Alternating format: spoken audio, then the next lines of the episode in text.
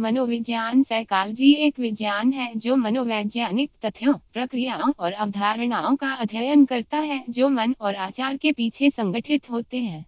यह मन के कार्यों, व्यवहार के पीछे छिपी हुई प्रक्रियाओं, व्यक्तिगत विकास के नियमों, भावनात्मक अनुभवों और मनोवैज्ञानिक समस्याओं को समझने का अध्ययन करता है।